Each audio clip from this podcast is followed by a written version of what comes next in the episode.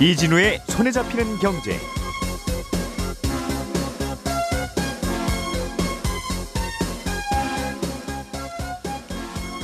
안녕하십니까 이진우입니다.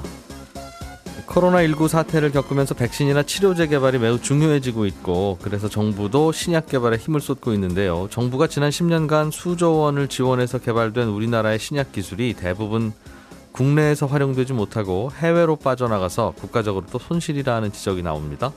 잠시 후에 이 내용과 관련한 어, 찬성과 반대 의견들까지 함께 자세하게 짚어보겠고요. 다음 달부터 독립금융상품 자문업 제도라는 게 도입됩니다. 평소에 잘 못 듣던 생소한 용어인데 이 제도가 도입되면 어떤 장단점이 소비자들에게는 생기는지 이 내용도 들여다보겠습니다. 최근에 국제 철광석 가격이 크게 떨어지고 있습니다. 이 이유에 대해서도 함께 알아보겠습니다. 8월 25일 수요일 손에 잡히는 경제 광고 잠깐 듣고 시작하겠습니다. 오늘의 뉴스를 프로파일링 합니다. 평일 저녁 6시 5분 표창원의 뉴스 하이킥.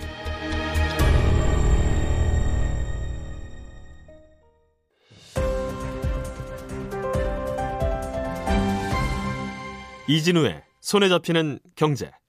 네, 주요 경제 뉴스들 둘러봅니다. 김현우 행복자산관리연구소장, 손에 잡히는 경제 박세훈 작가 늘 계신 두 분이고요. 오늘은 에셋플러스의 김치영 경제뉴스 큐레이터가 나오셨습니다. 어서 오세요. 안녕하세요. 자, 김치영 큐레이터가 들고 오신 소식을 먼저 들어보겠습니다. 신약 기술이 네. 우리나라에서 개발이 됐는데 네네. 그러면 우리나라에서 약을 만들어서 전 세계에 팔아서 외화를 벌면 되는 거 아니냐라지만 그게 아니라 기술을 개발하면 그냥 그 기술을 조금 돈 받고 해외에 파는 그게 대부분이라고. 이게 데이터만 갖고 보면 예. 이 주장이 맞는 것 같기도 하고요. 예. 또 자세히 들여다 보면 좀 약간 꼭 안 그런 너무- 것 같기도 하고. 예, 예, 그런 음. 것 같기도 하고 그런데 무슨 내용? 업계에서는 좀 여기에 대해서 반대 의견이 좀 많습니다. 음. 일단 국민의힘 조명희 의원이 보건복지부, 과학기술정보통신부, 산업통상자원부 등 관계부처에서 받은 자료를 근거로 2012년부터 2021년까지 10년간 국가신약개발재단 지원으로 개발된 신약기술 57건에 대한 기술 이전 상황을 좀 봤는데요. 예. 보통 이제 licensing out 에로 뭐 이렇게도 표현을 하거든요. 예. 어, 이들 중에 24건, 그러니까 45.2%가 해외로 이전이 됐다는 것이고요. 음. 금액 규모로 보니까 더 크더라 편중이 전체 기술 이전 계약 규모가 14조 9천억 원이었는데 예. 98.6%인 14조 6천억 원이 해외로 팔려 나갔다. 음. 그러니까 국가가 세금으로 도와서 만든 신약 기술을 예. 해외에다 그냥 팔아버린 거다. 국내에서 이용을 못하고 이렇게 주장을 한 겁니다. 음. 그래서 그럼 어떻게 막느냐? 어, 전문성을 갖춘 기관에서 정부 지원이 들어간 신약 기술 등은 전 주기에 걸친 단계별 허가, 승인 기준 등을 마련해서 음. 이걸 해줄지 안 할지 결정을 하자라고 주장을 하고 있습니다. 그러니까 보통 신약은 제약회사 등이 자기 회사 돈 들여서 하는 경우도 있고 네네. 오늘 갖고 오신 내용처럼 나라 돈을 지원받아서 만드는 신약도 있는데 네네. 본인들이 돈 들여서 만드는 거야 외국에 팔건 뭐 땅에다 묻건 그거야 알아서 하실 일인데 나라 돈이 들어가는 거는 그냥 외국에다 파는 건 좀 이상하다 그런 논리 같아요. 어, 사실은 지금 우리나라에서 신약 개발할 수 있는 환경 자체가 그렇게 아주 훌륭하지는 않습니다. 그리고 그 능력 자체가 높은 상황도 아니고요. 예. 그래서 대부분은 어, 정부의 지원으로 출발하는 경우가 대부분입니다. 지원이라 하면 대출이에요 아니면 그냥 옛다 써라예요. 아, 옛다 써라에 가깝습니다. 아? 사실. 예, 그러니까 예. 어, 지금 정부의 돈이 들어간 세금이 혈세가 들어간 사업이라고 하는 것들이 대부분 지원에 가깝거든요. 예. 그래서 저희가 전기차도 어떻게 보면 정부 지원이 들어가고 있죠. 저희가 전기차 살때 음. 가격 깎아주지 않습니까? 네. 근데 그거 왜 안 돌, 그 세금 안 돌려줘라는 얘기 안 하는 것처럼 예. 그러니까 어떤 산업을 키우기 위해서 국가에서 지원하는 제도라고 보시면 되는데요. 그런 거 많죠. 어찌 보면 네. 뭐 기업이 R&D 비용으로 썼습니다. 그럼 거기에 대해서는 네. 그럼 그 돈은 세금 내지 마. 뭐 이렇게도 하고 예, 하니까. 그러니까 신약 개발 자체가 R&D이기 때문에 음. R&D 비용을 지원해 준다라고 보시면 되고요. 네. 다만 이제 정부가 그 그냥 놔두지는 않고 나중에 기술 이전이 이루어지면 한 10에서 40% 정도는 돌려받도록 하는 규정은 있습니다. 그러니까 회수의 규정은 조금 있어요. 그래서 대기업 같은 경우에는 40%, 중견기업은 30%, 중소기업 규모에서는 10%를 회수한다 이렇게 돼 있거든요. 기술 이전을 해서 로열티를 받으면 네, 네, 돈이 그것에 생기면. 말씀하신 비율을 네. 정부가 가져간다. 그러니까 국내 신약 개발 산업의 육성이 목표이지 음. 이걸 통해서 뭐 지분을 투자해서 나중에 라이, 라이센싱이 이루어지고 난 다음에 거기에 비율대로 어떤 이득을 얻고자 하는 건 아니기 때문에 어, 이 부분에 있어서는 음. 음, 육성이 목표다라고 보시면 아. 해석하면 될 것 같습니다. 그러니까 돈을 돈 나중에 돈을 벌어도 그 돈을 같이 벌자는 게 아니라 정부가 지원한 돈에 대기업은 40%, 네, 중소기업은 10%만 회수하면 그걸로 끝. 네, 음, 그런 구조인데 그러니까 음, 조 의원 측에서는 바깥으로 팔지 말고 네네. 팔지 말고 어떻게 하자는 주장입니까? 어, 좋은 기술인데 음. 국내에서 쓰지 왜 외국 기업으로 팔아버리느냐라는 예. 얘기거든요. 근데 그건 제약회사 입장에서도 우리도 외국 기업에 꼭 팔고 싶어서 파는 게 아니라 우리도 국내에서 잘 쓰면 좋은데 아무튼 이익되는 쪽으로 갈 텐데. 그래서 이제 그 업계에서 하는 주장은 사실 이 신약 개발 단계라든지 음. 어, 신약 개발 환경에 대해서 아주 어, 자세한 이해가 좀 부족해서 나온 얘기가 아니냐라고 지금 얘기를 하고 있는데요. 그러니까 환경이 어떤데요? 어, 일단 아까 말씀드린 대로 우리가 전주기에 걸쳐서 그러니까 비임상부터 시작해서 임상 그리고 임상도 1상, 2상, 3상까지 다 하고 신약 개발까지 되는 흔히 말하는 신약 개발 과정까지를 전반으로 담당할 만한 인력 그다음에 어, 연구진 이런 음. 것들이 사실 좀 부족한 상태고요. 예. 그래서 대부분은 비임상에서 임상으로 넘어가는 단계에서 신약 개발 후보 물질들을 발견해내고 네. 한 임상 일상 정도를 거친 다음에 이상 단계로 갈 때쯤에 라이센싱 아웃이 많이 이루어지거든요. 그러니까 기술 이전이 이루어지는데 예. 그 기술을 사가는 기업들은 대부분 외국 기업들입니다. 왜냐하면 이걸 사가서 음. 대규모 임상을 할 때 또 수많은 자금을 투자를 해야 되는데 이걸 국내 대형 제약사들이 감당을 잘 못하게 됩니다. 예. 그래서 어, 외국사들이 사가되 licensing을 할때 개발 단계가 앞으로 더 진행되면 milestone이라 그래서 돈을 조금씩 더 받는 구조. 그 다음에 실제로 신약이 되게 되면 로열티라 그래서 약이 하나씩 팔려 나갈 때마다 얼마씩 받겠다 이런 계약들을 서로 해가지고 예. 이 기술이 완전히 팔려 나가서 외국계 돼버렸다가 아니라 음. 그 개발하는 회사들도 나중에 이익을 얻는 구조로 보통 계약을 맺게 되죠. 어쩔 수 없다 그러니까 예. 일종의 약을 이- 입양 보내는 거군요. 그러니까 우리가 키워서 다 잘 좀 키워주십시오라고. 어, 예. 블록버스터 만들 능력이나 돈도 없고 네네. 어, 그러니 초기 단계지만 유망해 보이니 당신들이 가져가서 돈 더 들여서 개발한 후에 혹시라도 성공하면 우리한테 좀 주고 네. 실패하면 그거는 그냥 당신들이 운 나쁜 거니까 우리도 뭐 그러니까 팔지 그냥 괜히 팔겠습니까? 그러니까 대규모 투자에 대한 리스크. 그러니까 보통 이제 임상 3상까지 들어가게 되면 예. 자국 내에서만 임상을 하는 게 아니라 글로벌 임상이라 그래서 그러니까 인종별로 다 이게 약이 음. 이 진짜로 드는지 안 드는지를 테스트를 해봐야 되거든요. 그렇다 보니까 막 조 단위의 금액도 들어가고 하고 합니다. 그러니까 음. 그 비용을 감당할 수 없으니 할 수 있는 곳에다 넘기면서 개발의 가능성은 또 높여주는. 그다음에 혹시 실패했을 경우에 그 투자금 날리는 거잖아요. 예. 그러니까 그것도 리스크도 막는 방안이다라고 보시면 됩니다. 그러니까 정부가 도와줄 준 건데 왜 외국에 파느냐는 논리가 맞으려면 네네. 정부가 팔기 전에 그럼 2상, 3상 임상 시험하는 비용 뭐 하나 약 하나당 수조 원씩 든다는데 네네. 그것도 대 주시거나 아니면 그 돈이 없어서 외국에다 파는데 나무라지를 마시거나 그래서 업계에선 좀 억울하다. 아, 그런 얘기가 나오는. 거고 네. 어, 또 밖에서 보면 아, 기껏 저 시드머니 들여서 정부 돈으로 들여서 개발한 건데 자꾸 팔기만 하면 네. 그 정부 돈 왜 자꾸 넣습니까? 그럼 이제 그런 그렇습니다. 얘기이기도 하고 네. 그렇군요. 특별한 대안은 없네요. 그냥 아쉽기는 한데 다만 이제 이 그 조명희 의원 쪽에서 주장한 것 중에 예, 몇 가지는 조금 뭐 드- 들어볼 만한 것도 있는 것 같아요. 그러니까 이제 아까 회수율 말씀을 드렸잖아요. 그러니까 예. 지원은 지원이되 음. 대규모로 licensing out이 일어나는 좋은 사례의 경우에는 회수율을 조금 더 높여서 음. 이게 다시 들어오게 되면 다시 또 다른 개발하는 신약 개발 회사에 또 지원을 해줄 수 있는 금액으로 남지 않습니까? 예, 그러니까 그 부분은 조금 더 고민을 해보자라는 부분은 같이 업계하고 고민할 부분이 있는 것 같고요. 예, 단계별로 기술 이전에 대한 허가 승인을 하자는 주장은 업계에서는 굉장히 반발을 많이 하고 있습니다. 이건 도리어 어, 오픈 이노베이션이라 그래서 여러 단계부터 시작해서 어, 여러 외국사들하고 같이 협약을 하면서 여러 가지 모습으로 신약 개발을 할 수 있는 가능성을 높여가는 게 1번인데 이걸 도리어 막게 될 것이다라고 반발을 좀 많이 하고 있습니다. 음, 단계별로 하자는 게 어떤 얘기예요, 그게?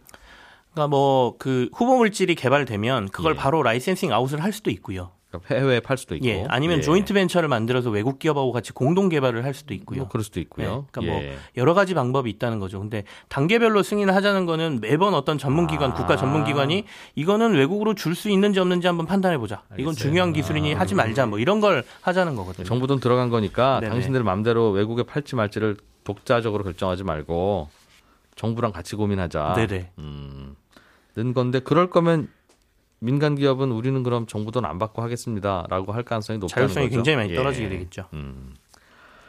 자, 김현우 소장님, 네. 어, 소비자들이 금융상품 가입할 때 네. 이게 어떤 게 좋은 건지 잘 모르는데 네. 물어볼 만한 사람은 그거 팔러 오신 분이 그렇죠. 유일하다 보니 맞습니다. 마치 식당 들어가서 사장님 이 집 음식 맛있나요? 하는 질문을 드리는 거와 마찬가지여서 그렇죠. 고민이에요. 네. 그거는 객관적인 조언을 받을 수 있는 곳이 지금은 없는데 앞으로는 생긴다는 뉴스입니까? 네, 그렇습니다. 독립금융상품 자문업 제도가 이제 다음 달부터 도입이 되는데요. 네. 금융회사에 속하거나 아니면 금융사로부터 금전적 이익을 받지 않는 음. 독립된 지위에서 금융상품의 가치를 판단해 주거나 네. 아니면 가입하거나 해지하는 결정에 도움을 주는 음. 자문을 해주는 업입니다. 예를 들어서 뭐 보험이나 펀드 가입할 때 요거 요거 좋습니다. 음. 요 비중으로 요렇게 요렇게 가입하세요. 혹은 대출을 받을 때 아, 여기는 금리가 높네요. 혹은 지금 대출을 좀 줄여야 되겠습니다. 이런 음. 예. 자문을 해주는 일입니다. 그냥 김현우 소장님을 주머니에 넣고 다니는 거네요. 네. 그렇죠. 이게 사실 없던 아이. 일은 아닙니다. 생각만 해도 든든합니다. 그런데 이제 앞으로는 이런 업을 하려면 등록을 해야만 가능하다라는 거고요.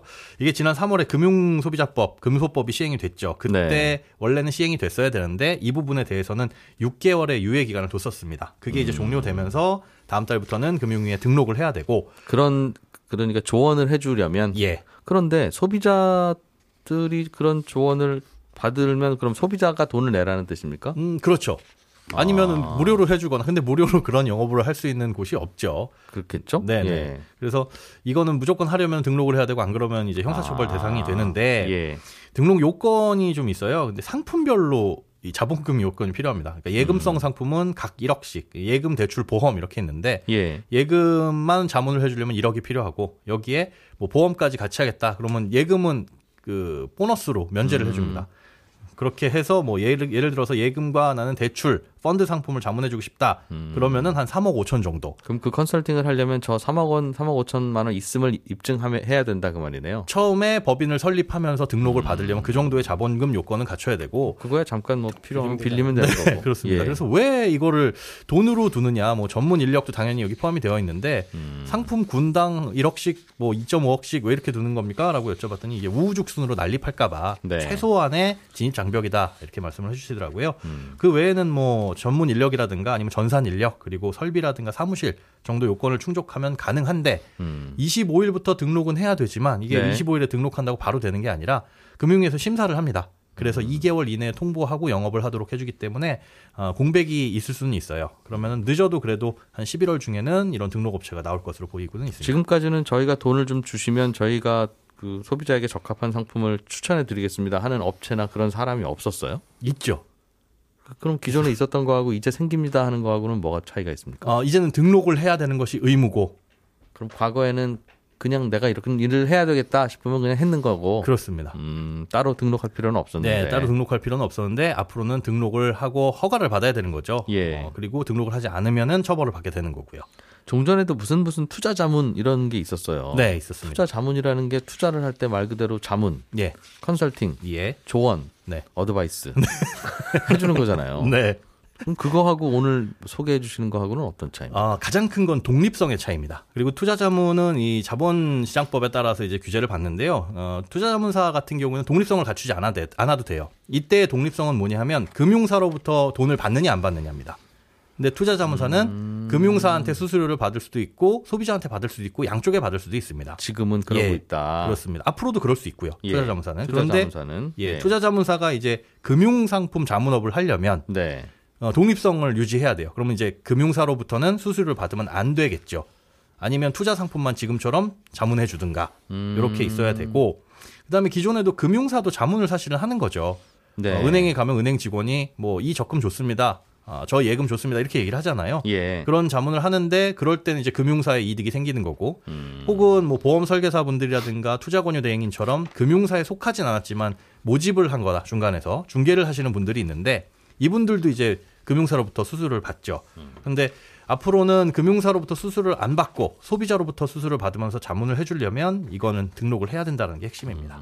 그럼 앞으로는 무슨 무슨 투자 자문 이 간판단 어, 회사나 단체도 있고 계속 예, 그렇습니다. 어, 이게 무슨 간판을 어떻게 달지 모르겠는데 차이점은 독립이라는 말이 등록을 해야만 넣을 수 있어요. 아, 그럼 무슨 무슨 독립 투자 자문 예, 김현우 독립투자자문 이런 회사가 앞으로 나올 수 있다. 네, 그렇습니다. 안 그러면 독립이라는 말을 쓸 수 없게끔 지금 법으로 음. 되어 있습니다. 근데 그 독립투자자문에서 독립이라는 말을 붙이려면 예. 어, 금융상품을 추천은 해주되 그 금융상품을 만들거나 파는 회사로부터 수수료를 받지 않는 맞습니다. 오로지 소비자들에게만 컨설팅료를 받는 그렇죠. 지금은 양쪽에서 다 받는데 앞으로는 소비자에게서만 받아야 되면 그분들은 소비자한테 더 많이 받아야 되겠습니다. 많이 받아야 되거나 사실은 이게 어떻게 수익 창출을 할 거냐를 생각을 해보면 예. 사실 소비자들이 어, 어디 금융 어디 은행에 예금이 좋을까 음. 한 100만 원 예금하면서 근데 수수료를 50만 원씩 낼 수는 없잖아요. 예. 현실적으로 기댈 수 있는 게 사실 소비자한테밖에 없는데 이게 음. 이루어질까도 약간 갸우뚱하긴 합니다. 네. 아, 아마 이제 규모가 커지면 광고 쪽으로 해가지고 뭐 광고를 받으면서 광고 수입도 생길 수는 있겠지만 음. 이 역시도 금융사로부터의 광고는 금지돼 있어요. 그러니까 음. 금융사로부터는 그 어떠한 이익도 받아서는 안 받아서는. 안 된다. 네. 그 받으면 금융회사로 이익을 많이 받는, 로부터 이익을 많이 받는 그 상품만 추천을 해주겠죠. 좋다고 추천해 줄 거니까. 네. 그런데 재미난 같으니까. 음. 금융사가 소비자가 될 수 있습니다. 이게 무슨 뜻이냐면 그 독립 자문사에 가가지고 예. 저 이런 이런 상품을 출시를 하려고 하는데 어떤지 자문 좀 해주세요. 음. 하면서 금융사가 자문료를 내는 소비자가 되는 건 가능하다. 그리고 나서 그 상품 출시하면 그거 팔아주는 겁니까? 그 독립 자문업자가? 글쎄요. 아마도 그렇게 되겠죠. 그러면 그래서 약간 그러면. 돈을 그냥 조금 먼저 받는 셈인 것 같은데 그러니까요. 이게 이제 자문료로 받는 거는 아. 가능하다고 되어 있어서 이게, 이게 참 힘들어요. 그래서 네. 어, 그- 사실은 많은 금융 상품들을 우리가 추천하고 추천받고 하는데 네. 대체로는 그 돈이 어디서 나와 그분 인건비가 어디서 나와 그러면 그 금융 상품 팔면 남는 수수료니까 그렇죠.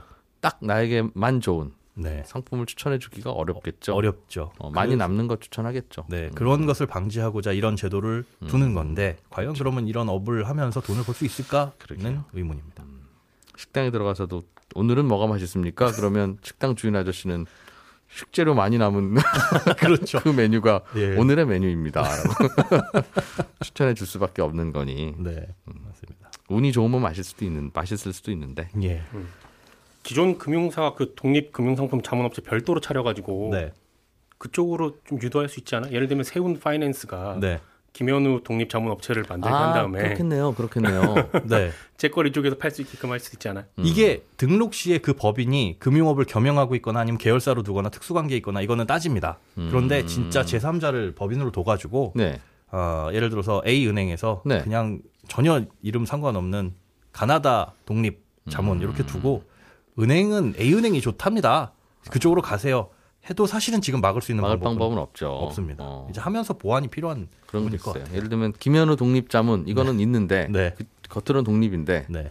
김현우 만두집 이런 걸 별도로 하나 김현우 소장님이 따로 운- 운영하고 예. 그 만두집의 만두는 S생명으로 계속 납품하고 네. 그런 느낌입니다. 그러면 이제 김현우 독립자문에서는 자꾸 S생명 상품만 소개해주고 그럴 수도 있다. 네. 구조적으로는 이게 추진된 지 굉장히 오래되긴 했는데 사실은 그거 막으려고 하는 거거든요. 그러니까 아. 은행에서 사면 자기 은행 제- 상품만 파니까 그러니까요. 진짜 독립적으로 소비자한테 필요한 것만 자문해주는 실력자를 키워보겠다라는 건데 예. 시장 상황은 딱히 어떻게 될지 모르겠어요. 자 박세훈 작가님이 준비해 온 소식은 철광석 철광석 가격이 최근에 네. 많이 떨어졌어요. 그렇습니다. 얼마나 떨어졌습니까? 제가 송경제 비공식 원자재 가격 취재 담당이지 않습니까?